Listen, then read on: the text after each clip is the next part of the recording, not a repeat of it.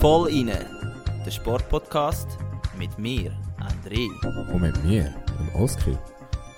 Zwei Typen mit Gesichtern fürs Radio.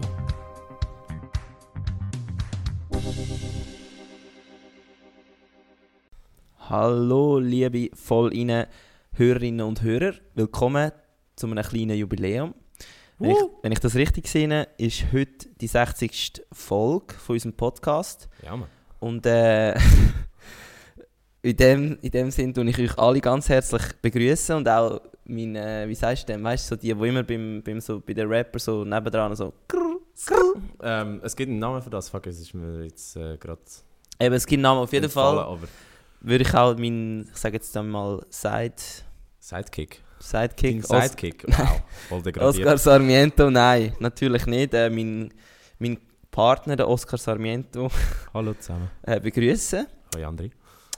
Ja, und äh, ich würde sagen, wir legen gerade los mit unserem heutigen super Podcast, den wir natürlich wieder für euch parat haben.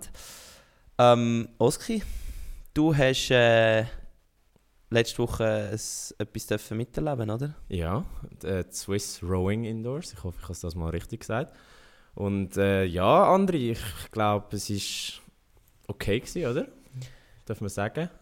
Du bist nicht ganz zufrieden gewesen, aber ich, ich muss sagen, jedes Podest ist, ist gut. Also, Ja, also zuerst mal wirklich danke an meine kleine Kollegengruppe, wo da natürlich, weil es halt in Zug stattgefunden hat, ist es eher einfach gewesen für euch zum schauen zu kommen. immer Aber trotzdem gerne, haben wir äh, den Weg auf euch genommen und sind ähm, in die Zuger Sporthalle. Das, nein, Desaster, Desaster ist es nicht gewesen, aber ähm, ja, der Event, wo durchaus auch kann verstörend wirken auf Leute, die es noch nie gesehen haben, dass sie das schauen sind. Das habe ich mega geschätzt. ja. Also, wieso meinst du jetzt verstörend? ja, also du kommst in Hallen rein. Erstens die Luft Boah, Alter! ist wirklich sehr, sehr schlecht gewesen.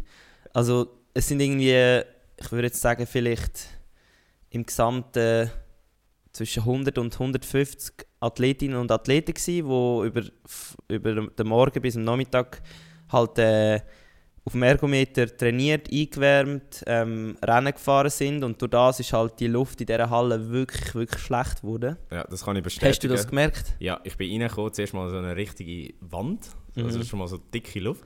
Und dann äh, sind gerade vorher die Junioren gefahren, als ich gekommen bin. Ich bin ein bisschen früher gekommen. Und da hat die Mischung aus Testosteron und Axteo so richtig die Luft gepestet. Und ja, dann, wo das Elitekader mal dran kam, oder dort, wo das Elitekader mitfährt, also die, äh, Einfach die? Elite-Kategorie. ja, die Elitekategorie gefahren ist, äh, hat es dann nochmal zünftig äh, geschweißt. Aber Ja, es ist wirklich, also es ist mega, mega schwierig, so ein Event halt mit guter Lüftung indoor zu veranstalten. Und Ruder ist ja eben, wie ihr alle wisst, eine Outdoor-Sportart. Und ja, ich würde jetzt nicht sagen, dass es die Leistung ähm, wirklich verkleinert hat, aber, Aber es hat das Zuschauererlebnis gehemmt. Das. Kann man, kann man glaube ich, sagen. Okay, genau. Ja, und eben mich nimmt es so Wunder, wenn du amigs kommst schauen oder jetzt mit unseren Kollegen von der Schule, wo ja eigentlich sonst ja, vielleicht im Gym mal einen Ergometer sehen oder so. Aber was, was ist so, wie ist so für dich die Stimmung? Oder wie würdest du das beschreiben an jemandem, der noch nie eine Er- Ergometer-Regatte erlebt hat? Ja. Boah, es ist. Äh, keine Ahnung, es ist einfach Ma- Masochismus auf, auf Rädern, kann man glaube ich sagen. Also, ihr seid ja auf diesen Rädchen, oder? Also, ihr gleitet ja auf diesen Genau, Rädchen ja, hin ja, ja. her. Ähm, wirklich, du schaust zu und denkst einfach so, wieso machen ihr das? Also, es, es, es wirkt gestört, wie. äh, wie Also wir fragen uns auch, wieso wir das machen, in dem Moment wirklich. Ja, aber es ist wirklich von außen betrachtet ein Masochismushaufen. Und ja, aber es macht trotzdem irgendwie Spaß, da zuzuschauen. Also auch die Bötli hinten zu sehen, äh, wie, sie Mhm. so, also wie es auch so Positionswechsel gibt und so. Ja, voll. Das finde ich auch schon noch spannend. Und ja, wir haben halt so ein bisschen geschaut oder ein bisschen gewettet, wie viel kippen nach dem, nach dem Wettkampf dann effektiv vom Ergo. Mhm. Und äh, ja, was ich erfahren habe, jedes Mal, wenn einer drauf kippt, gibt es einen Zehner für die Samariter. Also ja, es ist eine teure Sache. Weil äh, es hat doch der ein oder andere geleitet. Und, und ja, es ist. Äh, aber sonst eigentlich sehr, sehr spannend gewesen. Also ich, ich finde es eigentlich noch cool.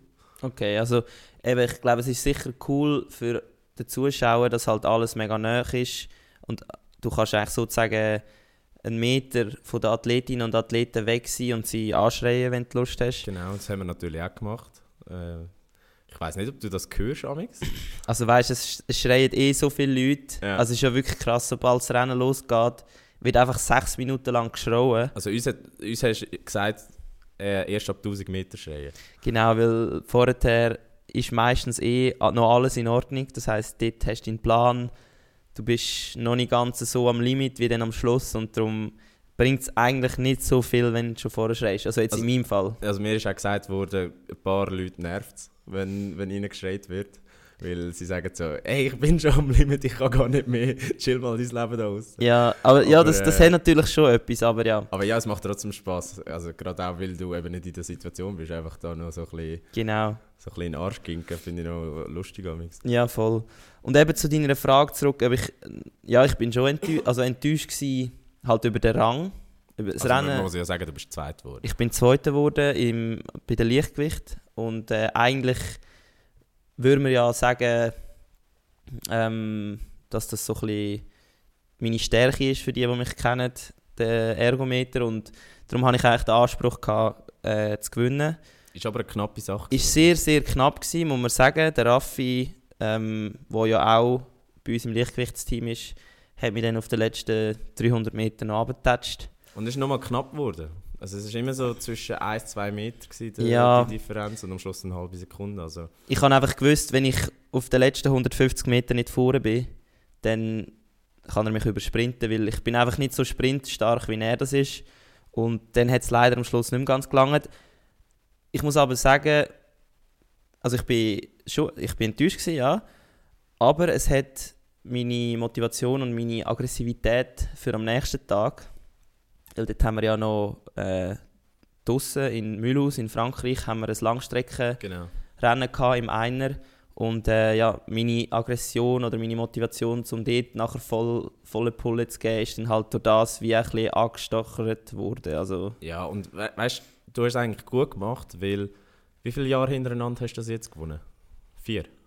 ich kann es nicht, ich nicht alles viermal hintereinander, weil eigentlich haben mich der Raffi auch schon mal geschlagen. Ah, okay. Okay, Also muss ich man mein- fairerweise sagen, Ich habe gemeint, du bist eben Serienmeister gewesen. Dann habe ich gefunden, nein, weißt du, das ist ja gut. Weißt, das ist, niemand mag Serienmeister. Es ist gut, wenn da mal ein Abwechslung reinkommt. das ist gut, wenn du das gedacht hast. Auf Aber in jeden dem Fall, Fall, dem Fall stimmt nicht mal, was ich gesagt habe. Oder gedacht habe. Super. behalte das so in deinem Kopf, ist, ist Gut. gut.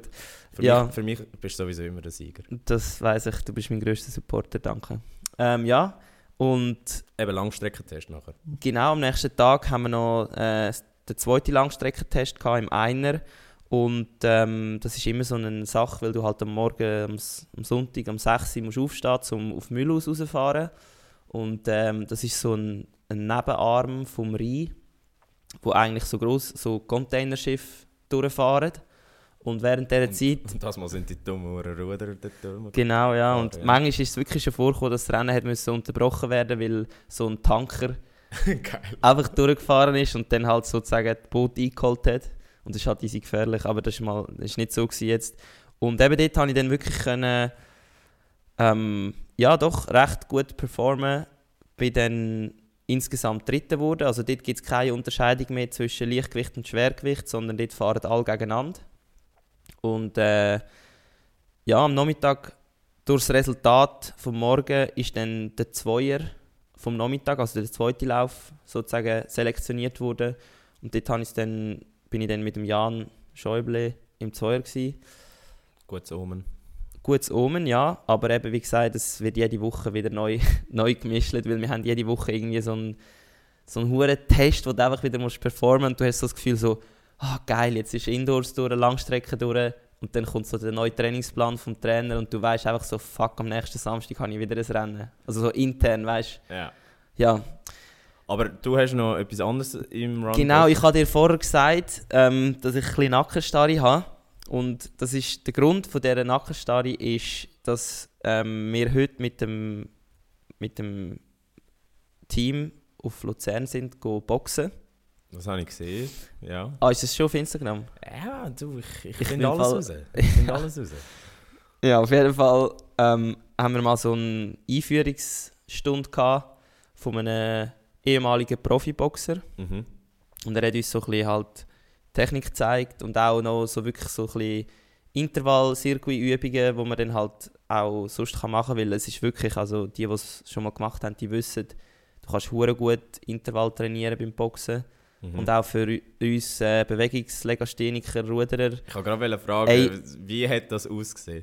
das hättest du nicht gesehen. Es ist Doch, wirklich, eben schon, eigentlich schon. es ist wirklich eine Katastrophe gewesen, gell? Vor allem, weißt du, du hast ja da so die, Die Pads, die Pads, die du musst reinschlagen und dann Ja. gibt es so Sparring-Partner. Hey, und ein paar Kombos.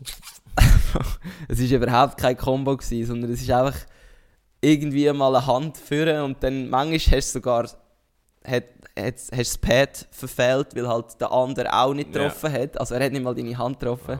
Gott. Ja, auf jeden Fall haben wir uns dort austobt und äh, ich denke, es gibt sicher hure Muskelkater.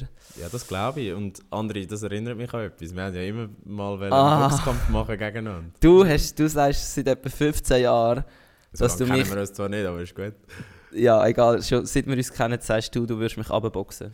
Ja, Hast du immer noch das Gefühl, nein. du würdest mich abboxen? Nein, nein. Das war zu Gimmi-Zeiten. Dort sind wir vielleicht körperlich noch ein bisschen näher gewesen, auch was, was die Ausdauer angeht, vielleicht noch ein bisschen näher. Ja, das... Äh, mittlerweile, ich glaube, nur schon mit der Ausdauer, die du hast, könntest du einfach rumtanzen Das ich, ich würde... habe ich heute äh, gemerkt, Ich, ich würde nach, Ausdauer ist schon ein entscheidender Vorteil. nach einer Runde wäre ich durch.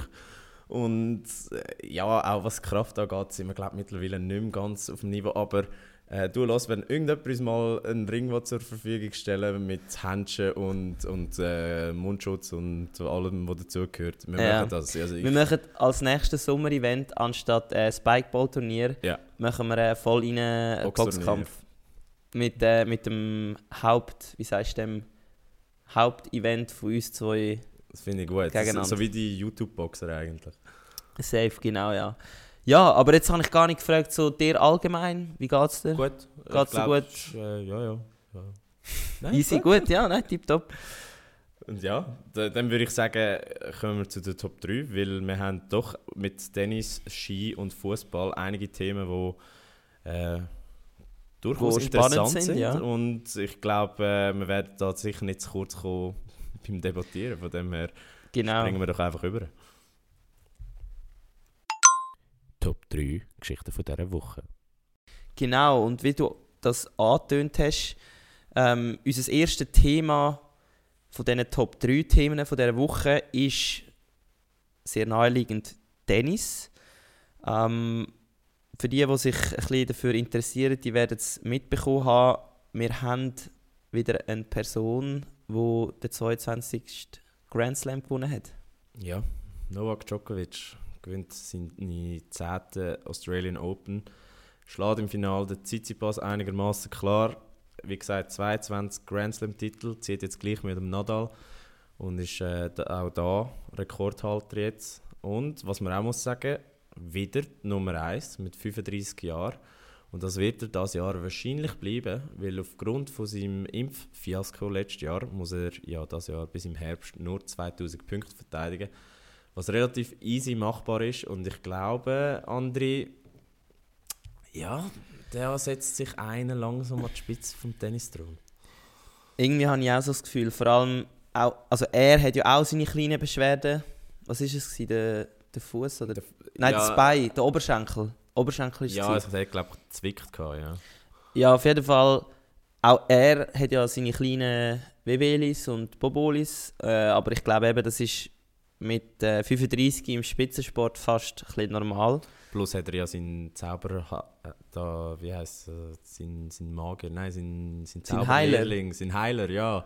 Wo ihn, wo ihn immer wieder. Äh, Äh, fit macht und...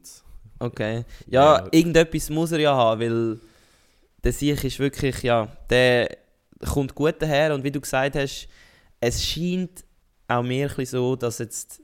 Ja, der Einzige, der noch übrig bleibt, der halt so ein bisschen das äh, könnte aufhalten mit, den, mit dem 23. Grand Slam, ist der Nadal. Genau, und der ist ja diese Saison ganz schwach gestartet. Hat, glaube nur ein oder zwei Siege geholt bis jetzt. Und Er scheint auch sehr, sehr verletzungsanfällig, noch mehr als sonst. Was wirklich bedeutet, ähm, der Djokovic hat eigentlich freie Bahn, da sich den alleinigen Rekord zu holen. Und was wir noch besprechen müssen, ist eine Aussage, die er getroffen hat. Er hat ja gesagt, das sei der grösste Trumpf von seiner Karriere.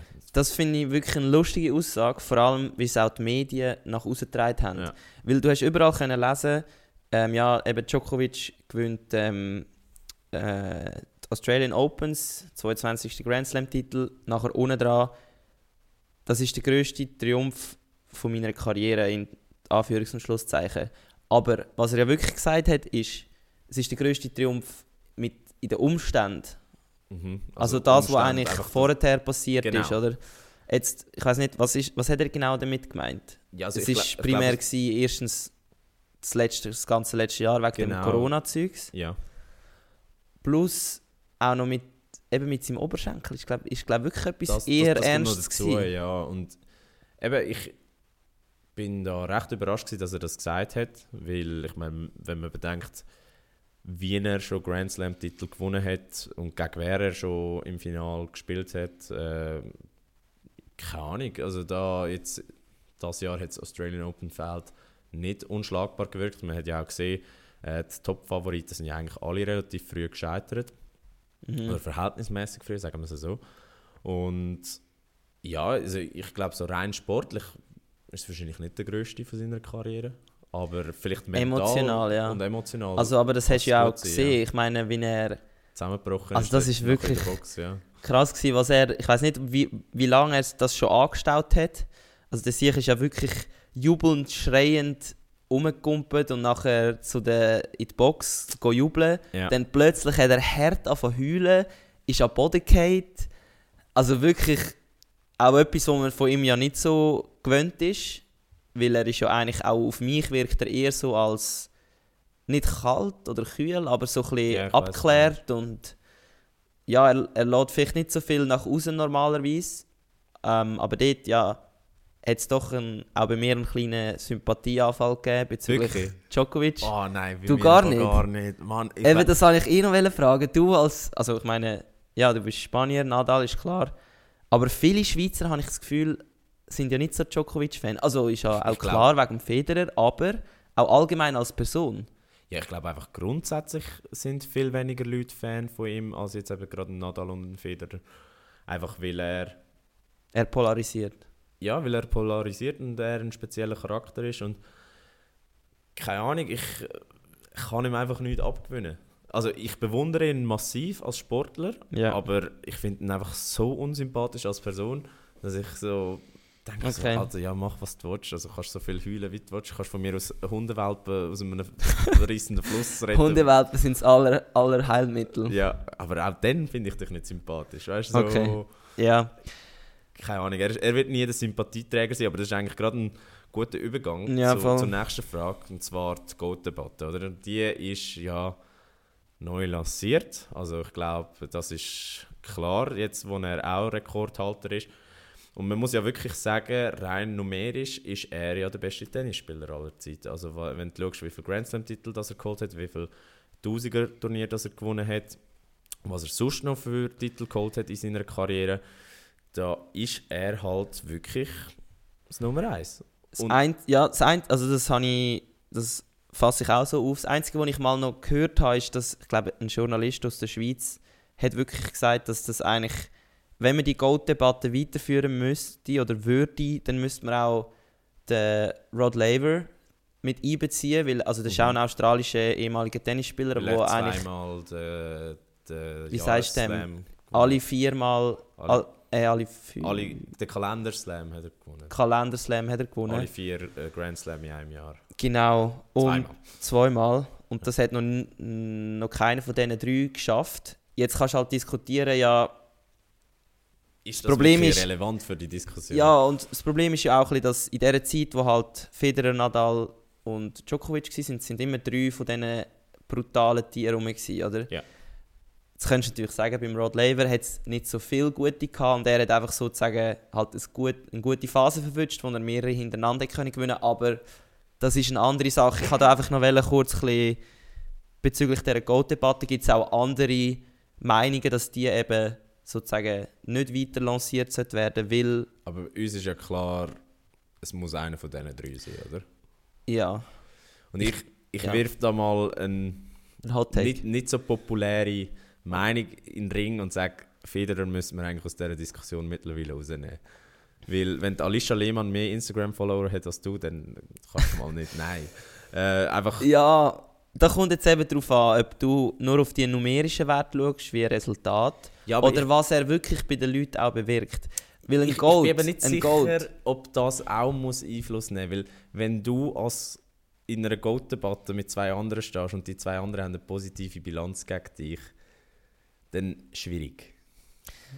Ja, das stimmt, aber ich, ich es mir immer so vorstellen, beim Messi kannst du auch, kannst, oder Gold-Debatte im Fußball kannst du auch ein bisschen daran messen, wie viele Leute kauf, haben schon jemals ein Messi-Trikot gekauft. Gut, aber dann wäre Ronaldo vor ihm. Bist du sicher? 100 Prozent. 100 Prozent. Okay, das ist, jetzt, das ist jetzt etwas Spannendes, ich hätte das nie gedacht. Also wenn es jemand weiss, bitte gerne melden, aber ich würde fast meine Hand ins Feuer legen für Ronaldo in dieser Hinsicht, also gerade was T-Shirt-Verkäufe angeht. Okay, okay, das ist mega spannend. Und jetzt, wenn wir es aufs Tennis nehmen, hast, was hast du das Gefühl, wer hat dort am meisten Trikots verkauft? Schon der Ja, Federer, schon oder? Federer. Federer ist ja auch, keine Ahnung, irgendwie 18 Jahre lang der beliebteste äh, Spieler bei den Fans. Das wird ja, Ja. jedes Jahr äh, abgestimmt und das- das ist klar, aber Mhm. ich meine jetzt, wenn die Goat-Debatte rein aufs Spiel ziehst, dann, dann bin ich der Meinung, Federer gehört da nicht mehr dazu. Also es muss einer von den anderen zwei sein. Du weißt schon, dass wir ein Schweizer ja, ja, Podcast ich, sind. darum habe ich gesagt, unpopuläre Ja, ich Meinung. weiß. Aber äh, ich, ich bin wirklich da der Meinung, es, es ist einer von den anderen zwei. Welcher ist es denn? Das ist eben schwieriger. Weil die sind jetzt, was Grand Slam-Titel angeht, gleich auf. Wenn du jetzt andere Titel dazu nimmst, dann muss es der Djokovic sein. Aber das gebe ich einfach nicht gerne zu. Ja, also eben, wie gesagt, das ist eine offene Diskussion, das wird kein Ende finden. Also wer wäre es denn für dich? Also ich muss ehrlich sein, so rein vom Charakter her, ich habe ich den Nadal auch lieber, Ja. aber der Djokovic ist für mich einfach mehr so der absolute Killer, der einfach die Titel jagt und, und holt. Bei den anderen zwei hat es einfach viel mehr drumherum, wo, weißt so ein bisschen, wo Geschichten, Story dahinter sind. Also Ja. das hat es beim Djokovic auch, aber einfach so ein bisschen eben mal ein Auf, ein Ab, ein Verlieren. Ein und beim Djokovic habe ich einfach immer das Gefühl, der ist einfach kaltblütig und knallt, knallt die alle ab. Ja. Und darum rein so ein bisschen vom, vom Prestige und ja, wenn ich jetzt einen müsste auswählen wo ich nie gegen den würde spielen also wenn ich jetzt auch so gut wäre wie... Ja. Ich wäre jetzt einer von diesen drei und ich müsste einen auswählen, wo ich nicht will, gegen den spielen an keinem Tag, dann ist der Djokovic. Ja. Ja. Darum, Safe. ja, Aber nein, Ja. wir, legen uns jetzt nicht fest. Die Goat-Debatte ist offen. die ist offen und wir sind gespannt, was das Jahr 23 mit sich bringt, ob der Nadal nochmal sich kann Glaube ich nicht. aufrappeln Glaube ich wirklich nicht. Glaub, Aber da- das würde ich auch nie. Die, die Tennisspieler, die darfst du nie Nein, abschreiben. gerade Nadal darfst du nie abschreiben. Aber weißt ich habe das letzte Mal mit meinem Bruder diskutiert. Ich glaube, Mhm. das Beste wäre gewesen, wenn der Nadal dort beim Lever Cup auch gesagt hätte: Hey, weißt du, also, wenn der Roger geht, gehe ich auch. So, so Ja. hey, lass uns zusammen gehen. Ist, ist gut, wir haben Das diese Geschichte geschrieben, komm, verpissen wir uns. ja. Weil ich glaube, äh, wirklich, da macht der Körper einfach nicht mit. Und Ja. Aber ja, er hat schon ein paar Mal das Gegenteil bewiesen. Darum, es bleibt schon spannend. Aber ich glaube, ich befürchte, das Jahr wird das Jahr vom, vom Djokovic. ja, das kann gut sein. Und wer sich eben auch noch ein bisschen mehr auf das will, äh, vorbereiten sozusagen auf das Tennisjahr 23, für den gibt es ja etwas Neues auf Netflix. Und Ja. zwar, weiß ich nicht, ob du dich schon... Breakpoint heißt Genau, das, oder? Breakpoint ist eine neue Serie auf Netflix, mega ähnlich gemacht, muss man ehrlich sagen, wie ähm, Drive to Survive über die Formel 1. Ja, die Hast haben, du schon die reingeschaut? Blueprint gemacht und jetzt wird das einfach auf jede Sportart übertragen, weil ich habe gelesen, dass Rugby und Cricket das auch machen. Also, Okay, ja. Es bringt schlussendlich auch etwas, wie man es bei der Formel 1 gesehen ja, hat. Ist definitiv. ein krasser Hype entstanden. Ähm, ich weiß nicht, hast du schon etwas Ich bin noch geschaut? nicht Oder? dazu gekommen, die Serie zu schauen. Ich habe natürlich so die Reels gesehen und, und auch einzelne Ausschnitte sonst auf Social Media. Ähm, aber eben, ich habe ein bisschen gelesen, dass es ein bisschen halt ja, amerikanisiert. Es ist sei. krass amerikanisiert. Also, du hast es einfach geschaut. Also ich habe die erste Folge jetzt gestern Also geschaut. erzähl, wie, wie ist es? Die erste Folge ist lustigerweise ist nicht die erste Folge von Drive to Survive auch mit dem also mit einem Australier mit dem Daniel Ricciardo, äh, gut möglich, ja. weil dort fast dort sammelt er ja alle Sympathiepunkte, die sich nachher wo sich nachher auch durch die ganze Curious das mal, oder was? Ja, okay. und er ist so ein bisschen wie, also er wird auch als, also die Folge heisst Maverick. Ja. Und er wird halt so ein bisschen als äh, Bad Boy, was er ja auch ist, ähm, dargestellt. Aber gleich hat man halt brutale Sympathien für ihn. Mhm. Und ich habe das Gefühl, es ist schon wieder so ein Australier, der so auch so ein bisschen lustig ist, einfach sagt manchmal, was er, äh, Ja. was er denkt. Und wie es gemacht ist, muss ich wirklich sagen, also ich habe bis jetzt nicht viel über die Tennisspieler gesehen im Privaten auch. Weißt du, Ja. auch zum Beispiel, was in den Katakomben abgeht oder wie sie sich während einem Turnier in der Freizeit bewegen. Zum Beispiel, was sie essen. Mhm. Also weißt du, wie ernährt sich ein Tennisprofi? Oder Ja, das ist wirklich eine gute Auch- Frage. es ist spannend, dass der Kyrgios hat keinen Trainer, oder? Ja. Und Es gibt ja das eine geile Video, wo er und der Nadal im Wimbledon im Halbfinale gegeneinander gespielt haben. Und der Nadal auf dem einen Platz voll am Trainieren und der Kyrgios auf dem anderen Platz mit der Freundin so am Rumbellen. Also, eben, und es ist wirklich mega spannend, das zu sehen, wie du denkst immer so, wow, die sind alle so hure seriös und, und dann wird das mal wirklich dargestellt, wie die leben während einem Turnier und mega gute In äh, Insights. Ich habe es gut gefunden und ich bin jetzt auch gespannt. Ich meine, meistens kennst du ja nur irgendwie Nummer 1, 2, 3 und 4 und ab Nummer 5 Weltrangliste kennst du noch den Namen, ja. aber viel mehr ist und es dann nicht 20 mehr. du gar nicht, wer Genau. ist. Ja. Und jetzt tun sie eben wirklich mal ein bisschen den Menschen dahinter darstellen. Eben genau gleich wie bei Formel 1. Du lernst so ein bisschen, du kannst dich dann mit jemandem identifizieren. Ja. Und nur schon das bringt, glaube ich, Ja, das, also den Aspekt finde ich auch hure geil. Also gerade eben die Hintergrundinformationen und, und die Porträts. Aber was mir ein bisschen Sorgen macht bei diesen Netflix-Dokus, ist halt einfach, wie viel Wahrheitsgehalt steckt dahinter. Also weil gerade Drive to Survive, wenn du ein bisschen Formel 1 schaust, weißt du, dass die Hälfte der Sachen, die erzählt werden, einfach Bullshit sind. Aber ich meine, schlussendlich, äh, wenn es jetzt nur als Marketing-Gag siehst, dann finde ich das schon geil. Weil ich meine, schlussendlich ist ja auch das, was wir in der letzten Folge besprochen haben. Sport ist Entertainment und ja, die Grenzen werden immer verschwommener. Und ich, ich glaube, wir kommen nicht rundherum, dass das kommt oder dass das vermehrt wird auftreten. Und ich finde es auch per se nicht schlecht. Ich, glaube, man muss einfach da ein bisschen kritische Distanz behalten, wenn es darum geht, was wird denn effektiv erzählt. mm, Aber Ja. ich, also all, all in all, ich würde es mir sicher auch geben und äh, da ist äh, die volle Netflix-Empfehlung von der Woche. genau. Schaut Breakpoint. Ja. Ähm, in dem Sinn würde ich sagen, hätten wir es mit dem Tennis mal gehabt für die Woche. Ja. Und äh, ja, Skifahren. Das nächste große Thema wird auch das Thema in den nächsten, was ist das? Zwei äh, Wochen. zwei Wochen. Zwei, wie red, was, Zwei rede ich für, was rede ich für einen Dialekt? In den nächsten zwei Wochen der Fall sein. Und zwar geht es um die Ski-WM, wo vom 6. Februar bis am 19. Februar in Frankreich stattfindet, in Courchevel-Meribel. Also es sind ja zwei verschiedene Orte. Genau, also sind, aber sie, sie liegen nicht so weit auseinander. Genau. Also du fährst irgendwie, glaube ich, 15 Minuten mit dem Irgend Auto sowas, ja. vom einen zum anderen Ort, aber die Skigebiete sind, sind ja miteinander verbunden. Mhm. Und was ich eben heute herausgefunden habe oder noch lustig gefunden habe, ist, dass die GWM erst zum vierten Mal seit, äh, seit dem Beginn von der Austragung in Frankreich stattfindet. Ja, das ist wirklich überraschend, wo du mir das gesagt hast im Vorgespräch, habe ich so gedacht, nein, das kann ja nicht sein, aber es, es scheint ja wirklich so zu sein.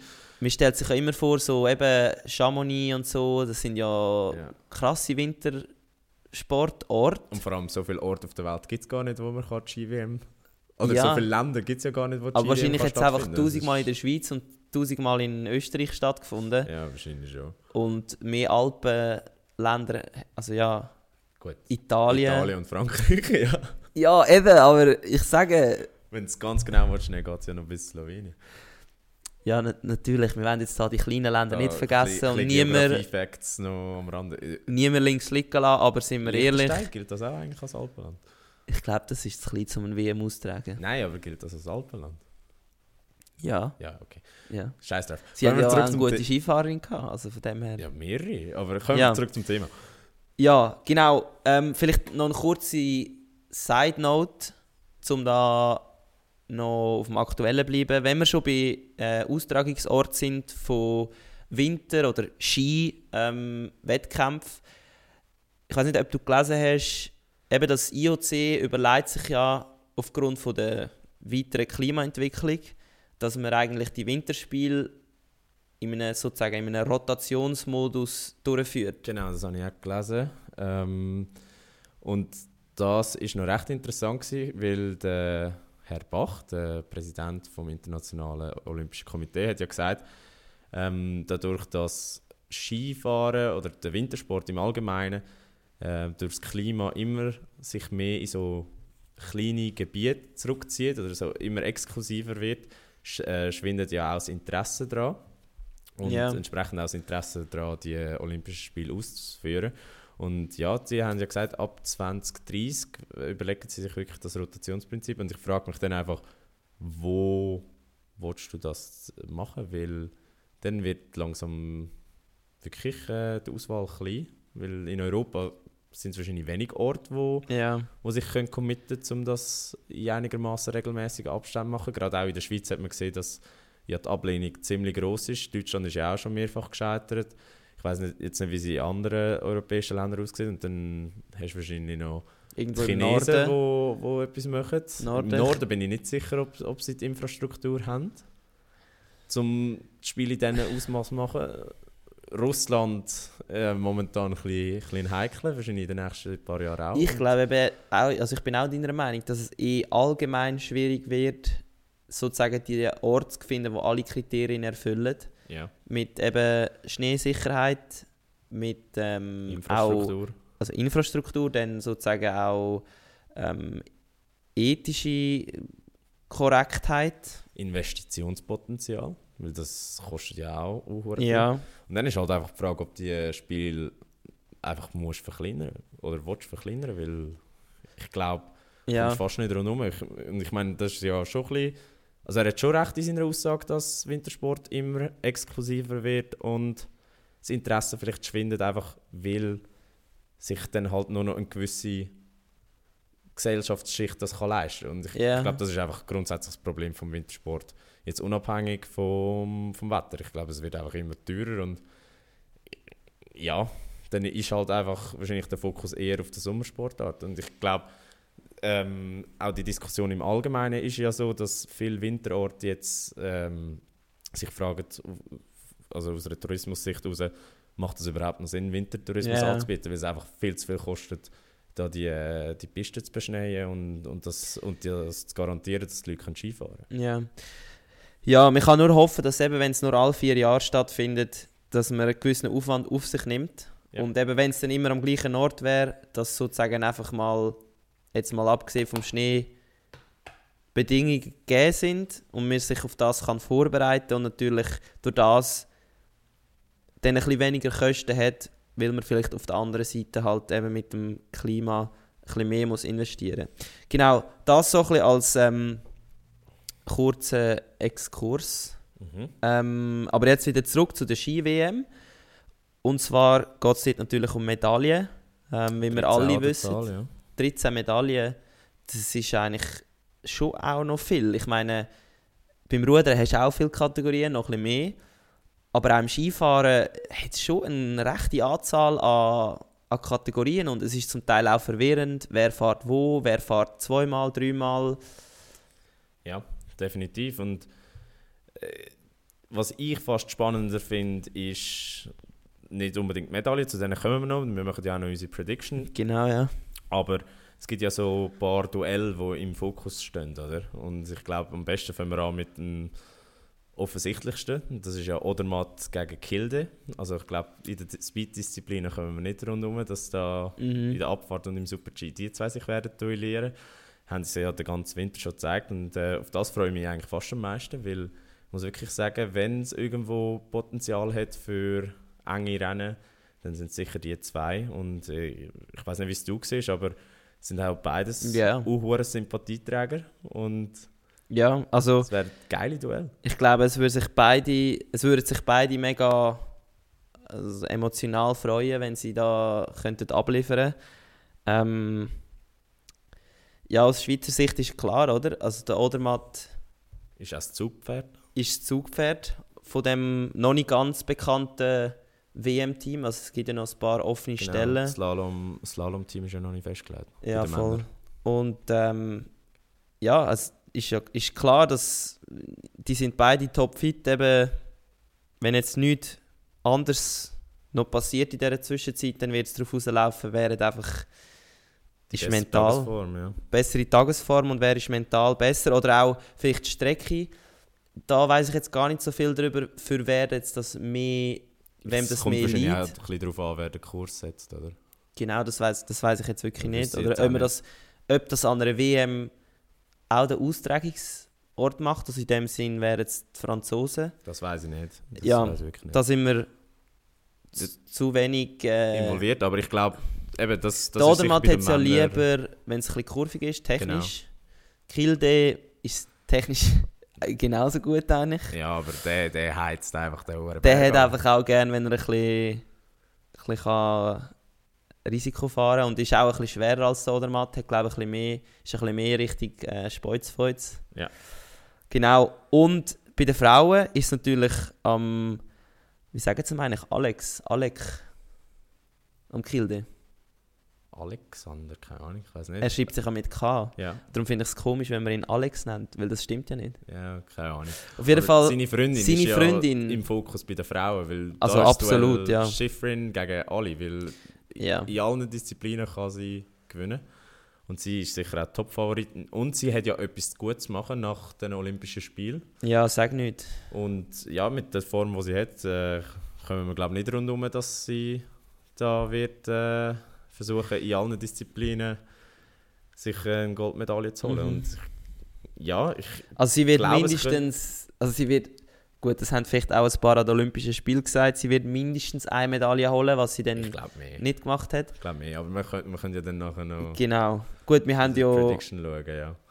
gut, ja, das sind Predictions für, für die Schweiz haben wir, aber wir können ja auch allgemein Predictions noch machen. Genau. Und dann ein Duell auf Länderebene, das noch spannend ist, eben, wir haben es vorher angetönt, Sla- Slalom. Äh, das Team ist ja noch nicht festgelegt, aber der Winter hat sich ja so ein bisschen abzeichnet, dass die Norweger dominieren und die einzigen, die ihnen einigermaßen näher kommen, sind die Schweizer. Und ich glaube, äh, das wird auch noch ein geiles Duell. Also gerade äh, die jungen Norweger, so mit Braten, McGrath, aber auch ein etablierter Fahrer wie der Christoffersen gegen wahrscheinlich ein Meyer, wo, wo gesetzt ist, aber auch ein Jul, der auch schon ein Rennen gewonnen hat das Jahr und äh, wahrscheinlich ein Zenhäuser, ein Rocha, wo da noch könnten reinrutschen. Es gibt glaube ich äh, schon ganz geile Duell. Hast du das Gefühl, der Zehnhäusen wird nominiert? Ich habe schon das Gefühl, also im Slalom-Team äh, Hat es einfach noch zu wenig nach ihm, wo ihn könnten ja, ich glaube, verdrängen? die Breite ist nicht so um wie in anderen Winter, also in den letzten zwei Winter, wo das Schweizer Slalom-Team ja extrem gut war. Aber eben, wie gesagt, Meyer und Jules sind für mich gesetzt. Ja. Und nachher, ja, wahrscheinlich ein Zenhäuser und ein Rocha hätte ich gesagt, aber äh, ich glaube auch ein Ernie könnte noch ins, ins äh, Aufgebot reinrutschen. Okay. Ja, dann andere Frage, andere.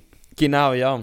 Ich Das ist eine spannende Frage. heute mit ein paar Kollegen im Geschäft darüber geredet und zwar nimmt mich wunder, was glaubst du, was verdient ein Marco Odermatt? Das ist ein bisschen random jetzt, weil wir über die WM reden, aber das ist, das ist jetzt gerade noch so etwas, wo, wo ich... Also das Wichtige ist ja, dass du gesagt hast, er verdient, also er bekommt von keinem Sponsor mehr als 100'000. Glaube ich, pro Jahr, ja. Da bin ich fix anderer Meinung. Also muss ich wirklich sagen, nur schon Red Bull, die zahlen dem sicher mindestens eine Viertelmillion. Meinst Ja. du? Ja, aber- Mal wirklich. Also weißt, ich meine, das sind ja, was ist, was sind, wer sind die Aushängeschilder von Red Bull, wenn nicht, also Formel 1 und TÜV? Mhm. Und dann wahrscheinlich all die Action-Sportarten. Und so hast die du, Leute, die wir nicht gross kennen. Und ich glaube, ich habe eben das Gefühl, die Skifahrer sind ganz, ganz hoch drin. Ich weiß eben nicht. Weil, Weil es gibt ja nicht so viel. ja, aber der Markt ist ja auch nicht so groß. Ja, aber der Markt ist grösser als beim ähm, Klar, als bei einem- Skitouren. Ja, oder bei einem Kitesurfer oder bei einem Genau. Basejumper. Das ist mir schon bewusst. Aber ich glaube, so ein Odermatt ist außerhalb vom Skizirkus halt so bekannt, wie die uns sind. Weißt du, was ich meine? Ja, also ich sage, von jetzt nur schon Red Bull bekommt er mindestens eine Viertelmillion, also 250'000 pro Jahr. Ähm, und dann mit allen anderen kleinen Sponsoren, also kleine, die sind ja auch nicht klein, ich weiß auch nicht, das ist eh hure verwirrend bei diesen Skifahrern. Was Ja. ist jetzt Verbandssponsor? Ja. Was, ist, privater Sponsor? Individualsponsor? Ganz ehrlich, ich komme nicht raus. Also, ich glaube immer, der Privatsponsor ist der, was dann immer Oh. so dumme Kamera reinhaben bei den Interviews. Aber Genau, also, was war jetzt das letzte? Gewesen? Ah, ich glaube, der Zehnhäuser Ja, hat so ein, Des, ein Designer Gazzosa, das ist so Ja. ein, äh, eigentlich, äh, so eine Limonade. eine Limonade. Ja. Und weißt es ist so, also ja, es ist wirklich so blödere Produktplatzierung als beim Bachelor. ja, und vor allem, ich meine, so im Marketing-Grundkurs lernst du ja so, die Marken dürfen ja nicht verwischen unter so Ja. vielen Marken. Und die haben ja dann etwa so, keine Ahnung, schon mal 13 Sponsoren vom, Genau. Verband und dann haben sie noch ihre eigene Sponsor in die Kamera und so. Dann bin ich immer so, also wie viel bringt das effektiv? Aber Ja. Es, es muss ja etwas bringen, wenn sie es machen. Also, ich sage der Odermatt auch nur schon eben mit, mit all diesen Werbeaufträgen, ähm, Also ich, das kommt in also die Nähe von... Wie viel denkst du verdient der Odermatt mit Preisgeld und wie viel verdient er mit Sponsoring? Okay. Preisgeld Ich glaube, Preisgeld Kann ich ist nicht bekannt. ganz- es ist so, bekannt. geht gegen so knapp gegen die Million. Also es ist nicht ganz Million, aber es geht. Also es ist Okay. letzten Winter knapp gegen eine Million gegangen. So, irgendwie Gut. so im Bereich von 800'000 oder so, habe ich gemeint. Ich, ich google das parallel, aber ich habe gemeint, Ja.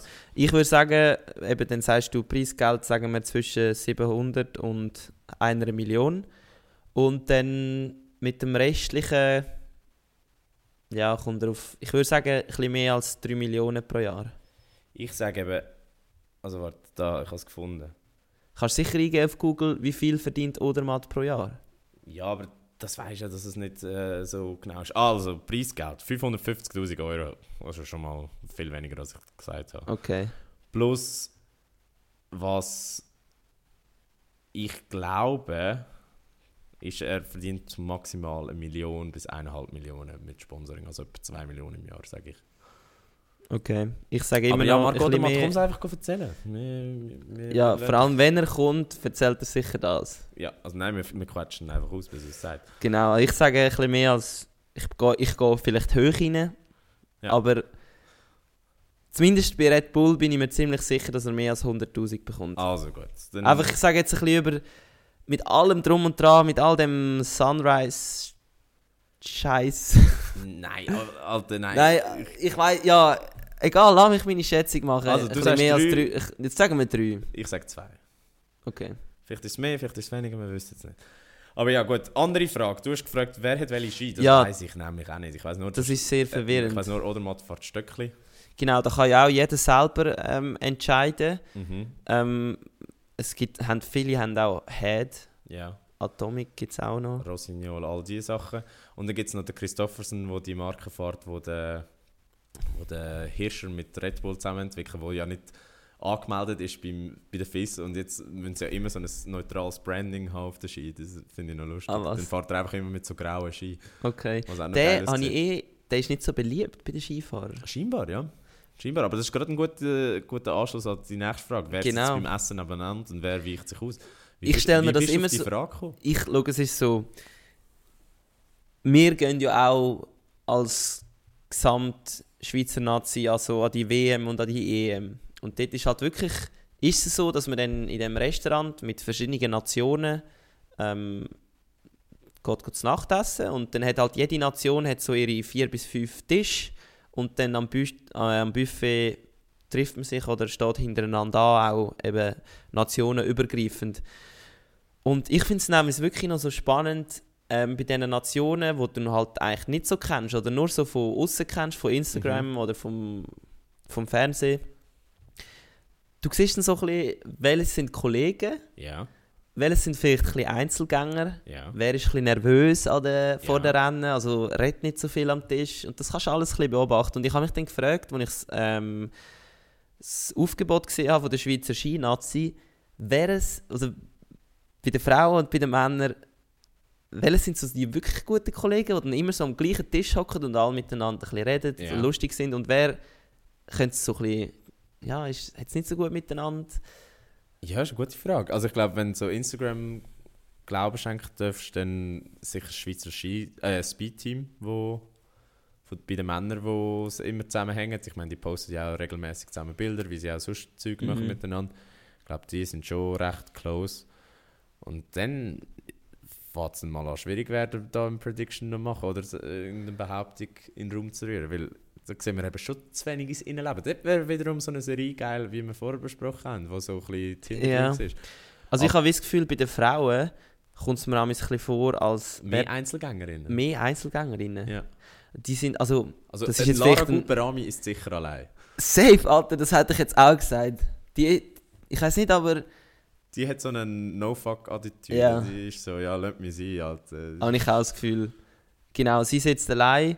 Ähm, und dann habe ich auch, also das ist vielleicht ein eine falsche Einschätzung, aber bei der Frau habe ich einfach das Gefühl, sie sind ein bisschen mehr, ja, sie, sie nehmen vielleicht das, das Aufgebot oder wer ist eher reingekommen, wer ist weniger gut reingekommen, wer ist ein bisschen besser, wer ist ein bisschen schlechter. Gut, das ist auch ein höherer Konkurrenzkampf, gell? Jetzt sind es ja nur 11 WM-Plätze und bei den Stimmt, Männern sind es ja. 14. Genau.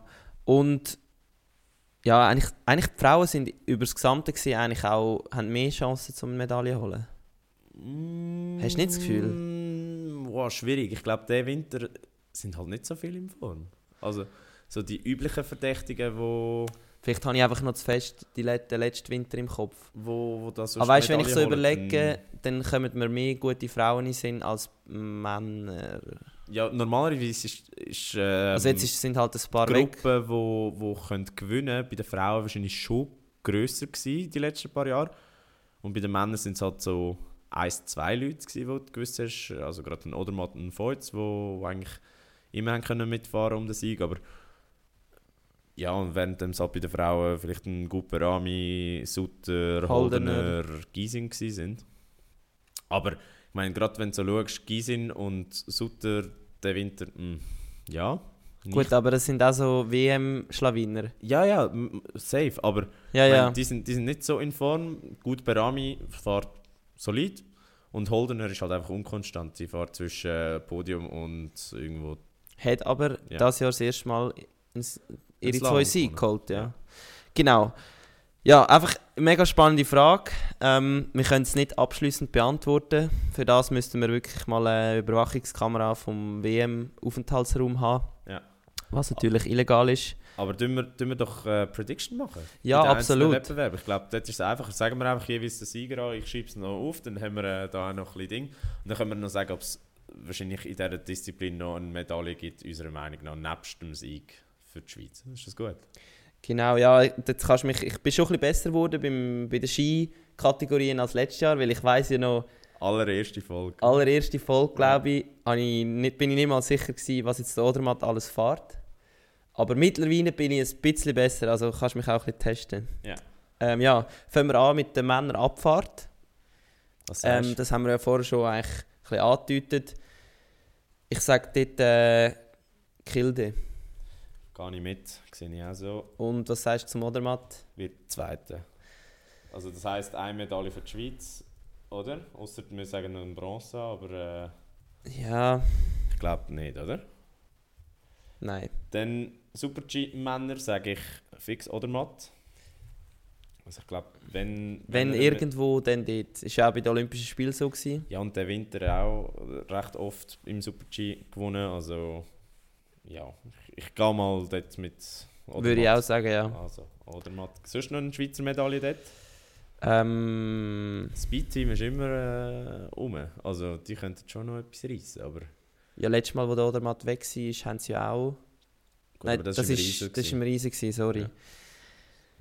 Ja, nein. Nein, okay. Also eine. Riesenslalom, denke ich, sagen wir auch das Gleiche. Da gibt es ja einen Saisondominator.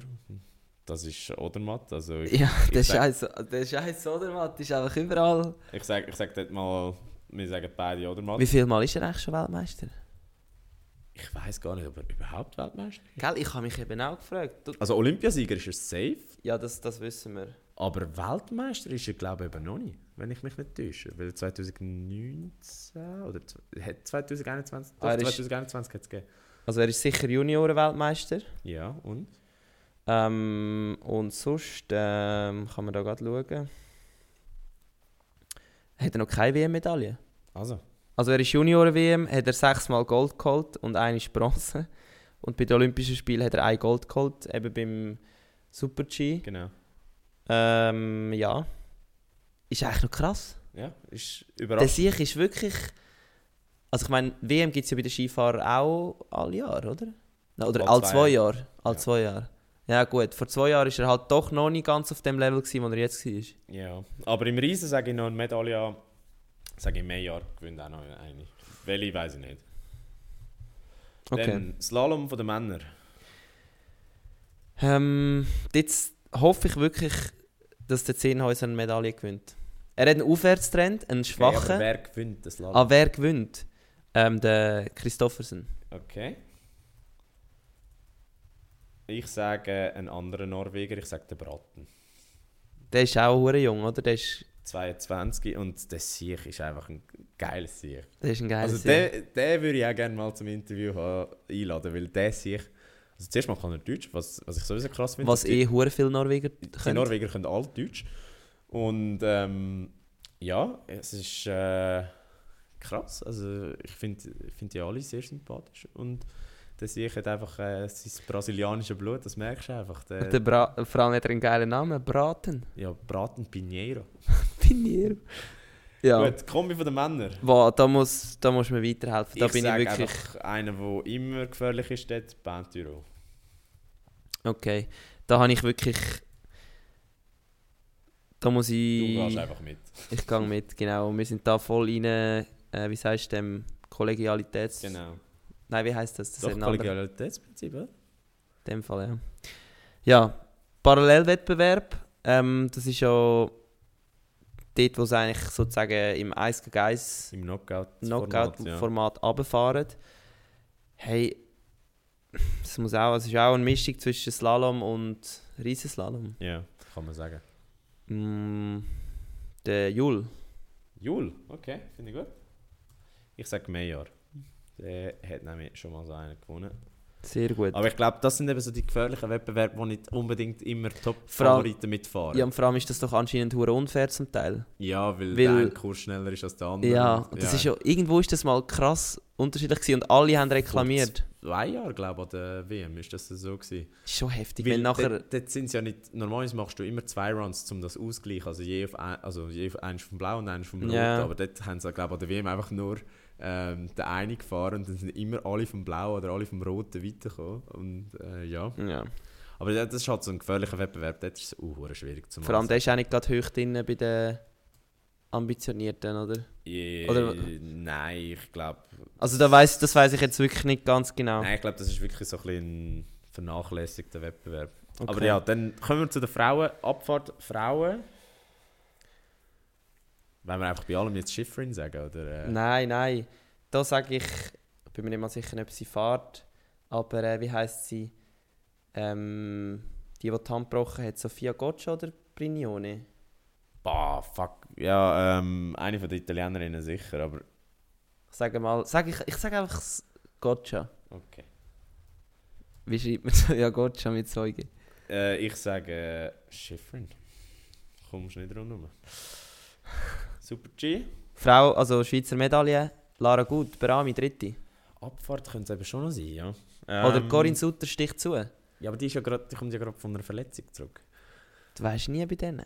Ja, ist ja nicht mal sicher, ob sie fit ist bis dann. Aber äh, boah, Sagen kein- wir einfach eine Schweizer Medaille. Also eine Medaille Schweiz, okay. Dann Super G. Ähm, ja, Schifrin. Schiff. Also wer keine Ahnung hat von Skifahren, kann man Frauen einfach immer Ich sag auch Schifrin sagen. Ähm, Riesenslalom. Ähm, Ist dort nicht Lara Gut noch gut? Doch, also die, hat, die habe ich eben als Medaillenkandidatin, aber ich glaube, es lange nicht bis ganz hoch. Ähm, ich würde mich freuen, wenn, wenn, die, Wen- wenn die Wendy gewinnen würde, aber... Aber im Riesen? Nein, ich, eben, da habe ich zu wenig Ahnung. Ich habe einfach keinen Bock, um wieder Schifrin zu sagen. Sag, dann sag irgendeinen anderen Namen, scheißegal. Kannst, kannst auswählen. Boah, so viel... Ähm, also von nicht Schweiz. Also, look, einfach zum der Referenz geben, Lara Gut, Berami ist Titelverteidigerin. Mm. Also komm, dann sage ich doch sie. Gut, dann sage ich Schiffrin. Slalom, Ähm, da habe ich einen Hot Take. Ich sage Lena Dürr. das ist die, die Schifrin gerade letzte geschlagen hat? Ja, die, die- Deutsche. Die hat eine gute Form. Okay, nicht schlecht. Ähm, dann sage ich das mal Schifrin. Dann Okay. bin ich sicher mal einig vorne. Kombi, Kombi ist immer so ein, also ein stiefmütterlich behandelter Wettbewerb. Da fahren Top-Kandidaten und Top-Kandidatinnen auch nicht immer. Ey, da muss ich wirklich... Darum könnte doch schon noch eine Schweizerin, sagen wir Eben, so ich ein Wendy. Oh, Okay, du Ich sagst, sage Holdener. okay, du sagst Holdener, ich sage Gysin. Genau. Okay. Ja, tipptopp. Parallelwettbewerb, rühren wir einfach das Dark Horse rein. Ich sage Alin Daniel. Ähm, Das ist aber auch so ein Wettbewerb, das kannst du nicht ganz ernst hey, im. Fall, ganz ehrlich. Okay, das lassen wir aus, scheißegal. ja. Und Teamwettbewerb, das ist eben auch so ein... So ein, so ein Dann müsstest du eine. Nation sagen. Ja, und das Aber auch ist die Schweiz eh auf dem Podest. Ja, wenn es mit dem Also dann kannst du ja mal schon mal eine Medaille schreiben. Also, Und dann sagen wir, Deutschland ist doch dort einmal so. Ist noch, ah nein, die haben eine Olympiamedaille geholt. ja, ich glaube, ja. Ähm, äh, ich sage, USA gewinnt. USA. Okay. Ist einfach ein, wahrscheinlich nicht, wahrscheinlich gewinnt Norwegen oder so, aber Ist gut, dann nehme ich Norwegen. gut. Gut, und du hast noch eine letzte Das Frage. ist einfach eine Frage, die mich allgemein interessiert und ich habe es vorher ver versucht zu googlen. Wer ist die beste Skination von allen Zeiten? Äh, Was würdest du sagen? also du hast da hergeschrieben USA und Schweiz. Ja, weil, weil das so ein die sind, die ich mir vorstellen könnte. Aber was hast du das Gefühl, es ist... Aber du lässt eigentlich den offensichtlichsten weg. Ist wahrscheinlich schon Österreich. Meinst Ja. Ich glaube zwar, ich glaube einfach, weil die momentan nicht in Form sind, kommen die vielleicht nicht unbedingt als erstes in den Sinn, aber ich glaube, die haben irgendwie so 20 Jahre lang hintereinander Nationen Weltcup gewonnen. Bis die Schweiz dann mal vor zwei Jahren so sie vom Thron gestoßen hat. Okay. Also da... Gut, es gibt halt nach je nach... Ja... Mal, man muss sagen, Österreich kommt recht oft vor. Auch Gesamtweltcup wird da... Ja, es ist wahrscheinlich Österreich. Ich glaube, Scheiße, Mann. ich glaube, da können wir es festlegen. Gut, da, ja, da, da würde ich mich zumindest festlegen. Ja. Okay, da habe ich jetzt wirklich nicht... Äh, Sage ich aber nicht gern. Ja, gut. Also das vielleicht noch als kleiner Abschluss und äh, Motivationsstupf für äh, die Schweizer, um das möglichst schnell anders zu machen. Genau. Und jetzt letztes Thema vom Tag. Ja, wir werden nicht allzu lang ähm, darüber reden. Und zwar ist es eben so, dass wir eigentlich hätten wir sehr gerne über Eiskunstlauf geredet. Das stimmt, ja, aber Weil- wir sind so Banausen. Wir sind Banausen, weil wir erstens das nicht richtig verfolgt haben. Wir wissen aber, dass es für die Schweiz überhaupt nicht normal ist, dass man dort ähm, Medaillen holt an der EM. Und es ist ja nicht nur ähm, die 16-jährige Genferin, Nein, Baslerin ist Baslerin. Hast du gesehen? Da müssen wir jetzt darum wir nicht weiter darüber reden, weil wir uns wirklich nicht So. Britschki, oder wie er heißt. Und wir- Britschki. Wir wissen ja auch, dass wir Zuhörerinnen haben, die sehr gut im Eiskunstlauf sind. Bescheid wissen und dann Und, wollen wir uns äh, da nicht blamieren. Genau, wir werden uns nicht blamieren, aber wir finden sehr, wir haben einen sehr hohen Respekt von diesen beiden Sportlern, Ja. weil es ist nicht normal, dass die Schweiz in diesen, ja, in diesen Eiskunstlauf-Wettkämpfen an EM oder WM an Grossanlässen Medaillen holt. Zumindest nicht seit Stefan Lambiel und... Was ist das? Ähm, warte jetzt. Der, der Eiskunstläufer? Nein, nein, aber wann war es? Gewesen? Das Also ist in... 2000 so Anfangs 2000er bis so 2010, um so dort, keine Ahnung. Ja, ja, aber ich frage, fuck, ich müsste eigentlich alle Winterspiele kennen. Turin also hat er doch gewonnen, ne? Doch, es war in Turin. Gewesen. Ja. Und dann hat Sarah Meyer noch Time EM gewonnen im Bern 2011. Genau. Also jetzt Van Berkel, glaube ich. ja, safe, ja voll. Ja. Okay, so viel wissen wir, also mehr wissen Also wir nicht. fertig jetzt mit Darum Disco herzliche Wir- Gratulation. Wir nur. Ähm, nur ganz kurz eben als Abschlussthema noch Fußball. Und da geht es ja um, wir reden zwar nicht viel über unsere Heimische Liga. heimische Liga, weil wir beide nicht so viel davon halten. Ja. Und ja, man hört halt zum Teil auch einfach nur Schlechtes. Und das nicht nur von Journalisten oder so, sondern auch von Ex-Spielern. Ja, genau. Und so ist es auch beim Granit Xhaka. Ja, er hat ein bisschen ausgeteilt gegen seinen Ex-Club, gegen Und den FC Basel. Hat- Wirklich heftig, also so, dass ich mir muss denken, Bro, ist schon heftig, wenn du vielleicht irgendwann schon mal dort zurück hin willst. Ja, das ist ja die Frage. Also, wir müssen zuerst den Kontext Genau, schaffen, ja. was er gesagt hat. Also, er hat ja gesagt, ähm, die Vereinsführung soll sich schämen und äh, ihm gibt die Fans leid, die halt da bei Minustemperatur ins Stadion gehen und geile Stimmung machen, wenn sie sich nachher so einen Grottenkick antun Und einfach zum noch ein bisschen mehr Kontext zu geben, der FC Basel hat die schwächste Hinrunde in der Vereinsgeschichte gespielt, das muss man sich auch mal vor Augen führen. Hat in 18 Spielen nur 5 Siege geholt, 7 Unentschieden gespielt und 6 Mal verloren. Und ich glaube, das hängt einfach auch ein bisschen damit zusammen, oder die Kritik vom Chaka hängt damit zusammen, dass er ja Teil von der erfolgreichsten FCB-Zeit war, damals noch unter Bernhard Häusler, so, wo es die magischen Nächte in Europa geht, wo man ja mehrmals die englischen Vereine rausgekickt hat. Und ja, dann hat äh, der Bernhard Brunner, äh, Burgener übernommen. Brunner. Und äh, dort hat ja schon mal so die Abwärtsspirale angefangen. Da hat man gemerkt, okay, mit dem FCB geht es in die schlechte Richtung. Auch finanziell läuft es, glaube ich, oder ist es schlecht gelaufen. Und dann hat ja das Konsortium rund um den David Degen übernommen. Und der hat äh, ja dann auch den Alex Frey als Trainer installiert.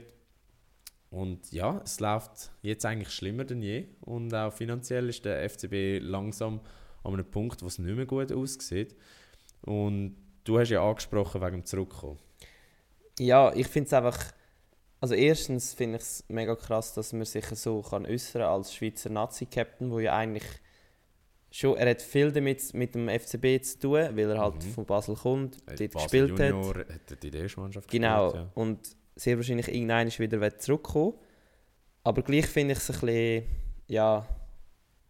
Wie es. Also ja, ich finde es einfach ein bisschen krass, so, wenn es so Ja. öffentlich, dass dein eigener Verein geht, zu beschimpfen. Gut, also ich meine, er beschimpft ja in dem Sinne nicht den Verein, er beschimpft ja die Führung vom Verein. Ich glaube, da muss man immer ein bisschen unterscheiden, weil wer oder was ist der Verein?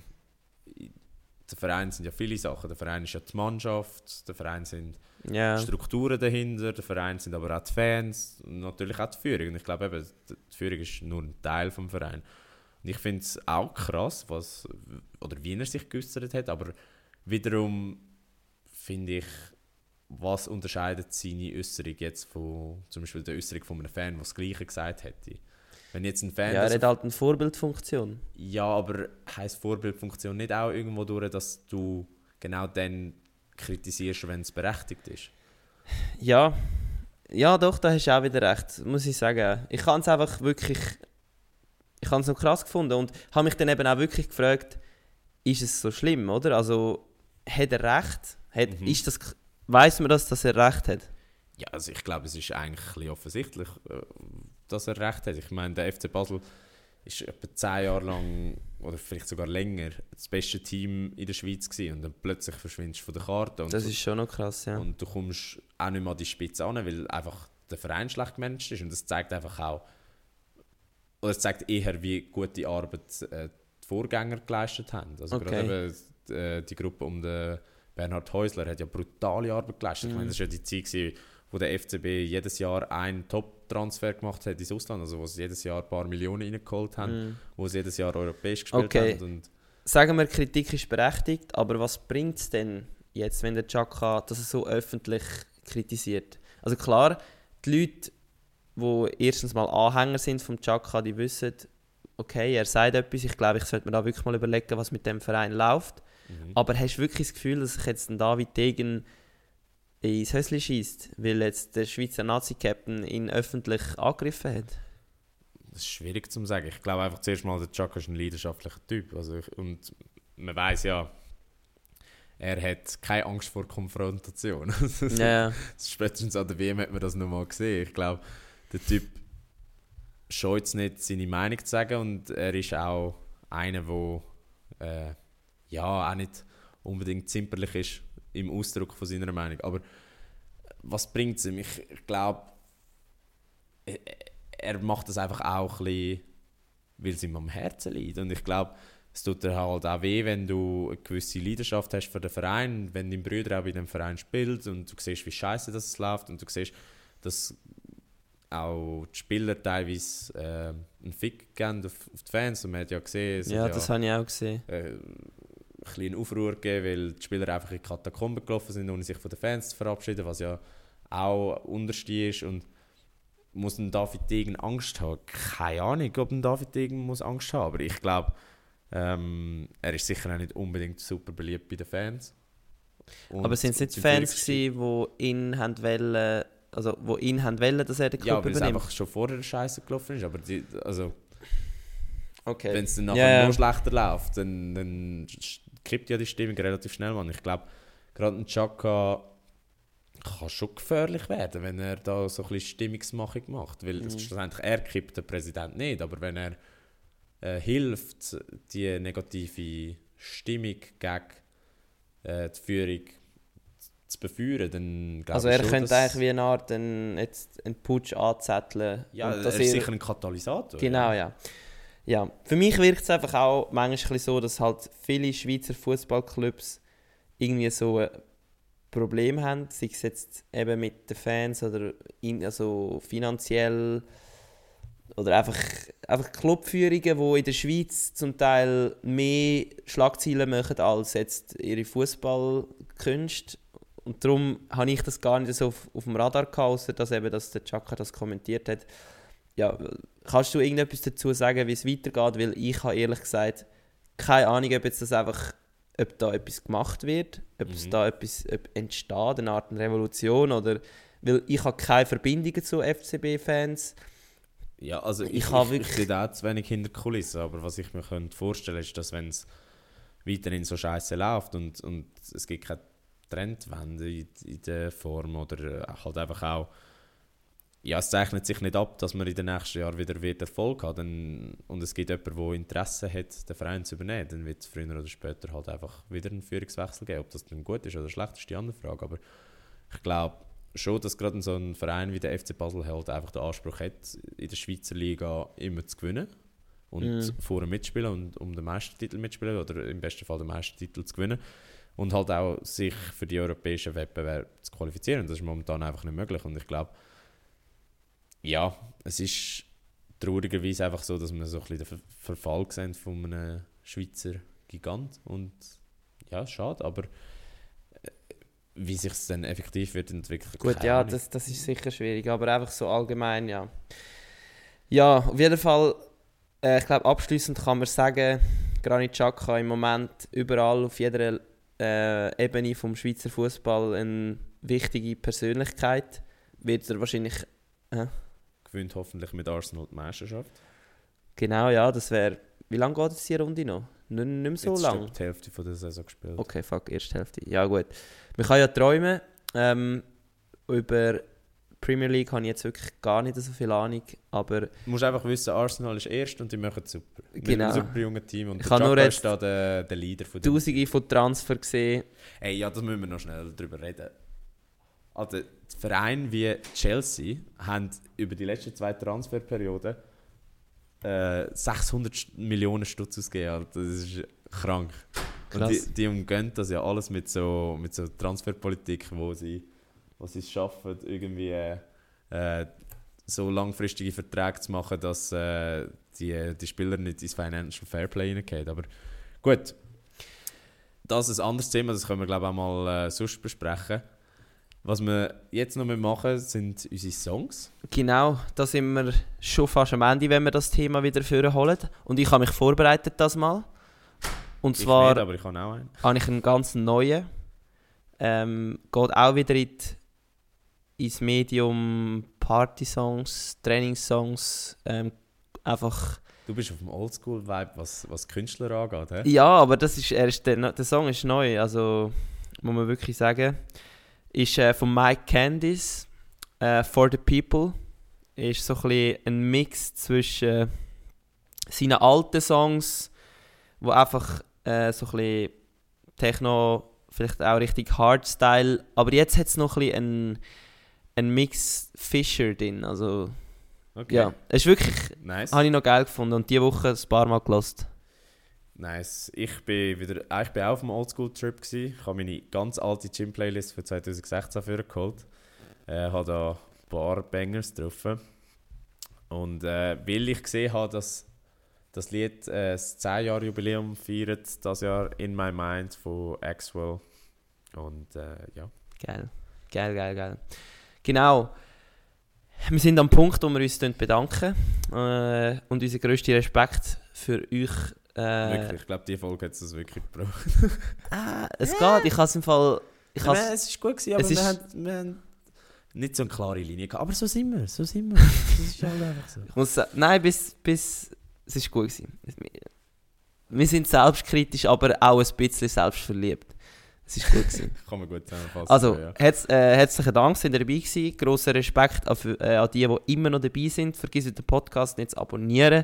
Das könnt ihr auf Apple Podcast ähm, und auf Spotify wie immer 5-Sterne-Bewertung. Ähm, dann gibt es mal ein gratis Küsschen im Ausgang. Und ja, wir versuchen jede Woche für euch die besten News und Updates aus dem Sport mitzuliefern mit ein bisschen ja, Unterhaltungswert. Genau. Und hört unsere Playlist auf Spotify mit allen Trainingsbangers. Und folgt uns auf Instagram, da findet ihr uns unter vollinen-podcast. Und wenn es euch gefällt, erzählt doch euren Liebsten von unserem Podcast. Und in dem Sinn, bleibt gesund, macht viel Sport und wir hören uns nächste Woche. Ciao zusammen. Ciao!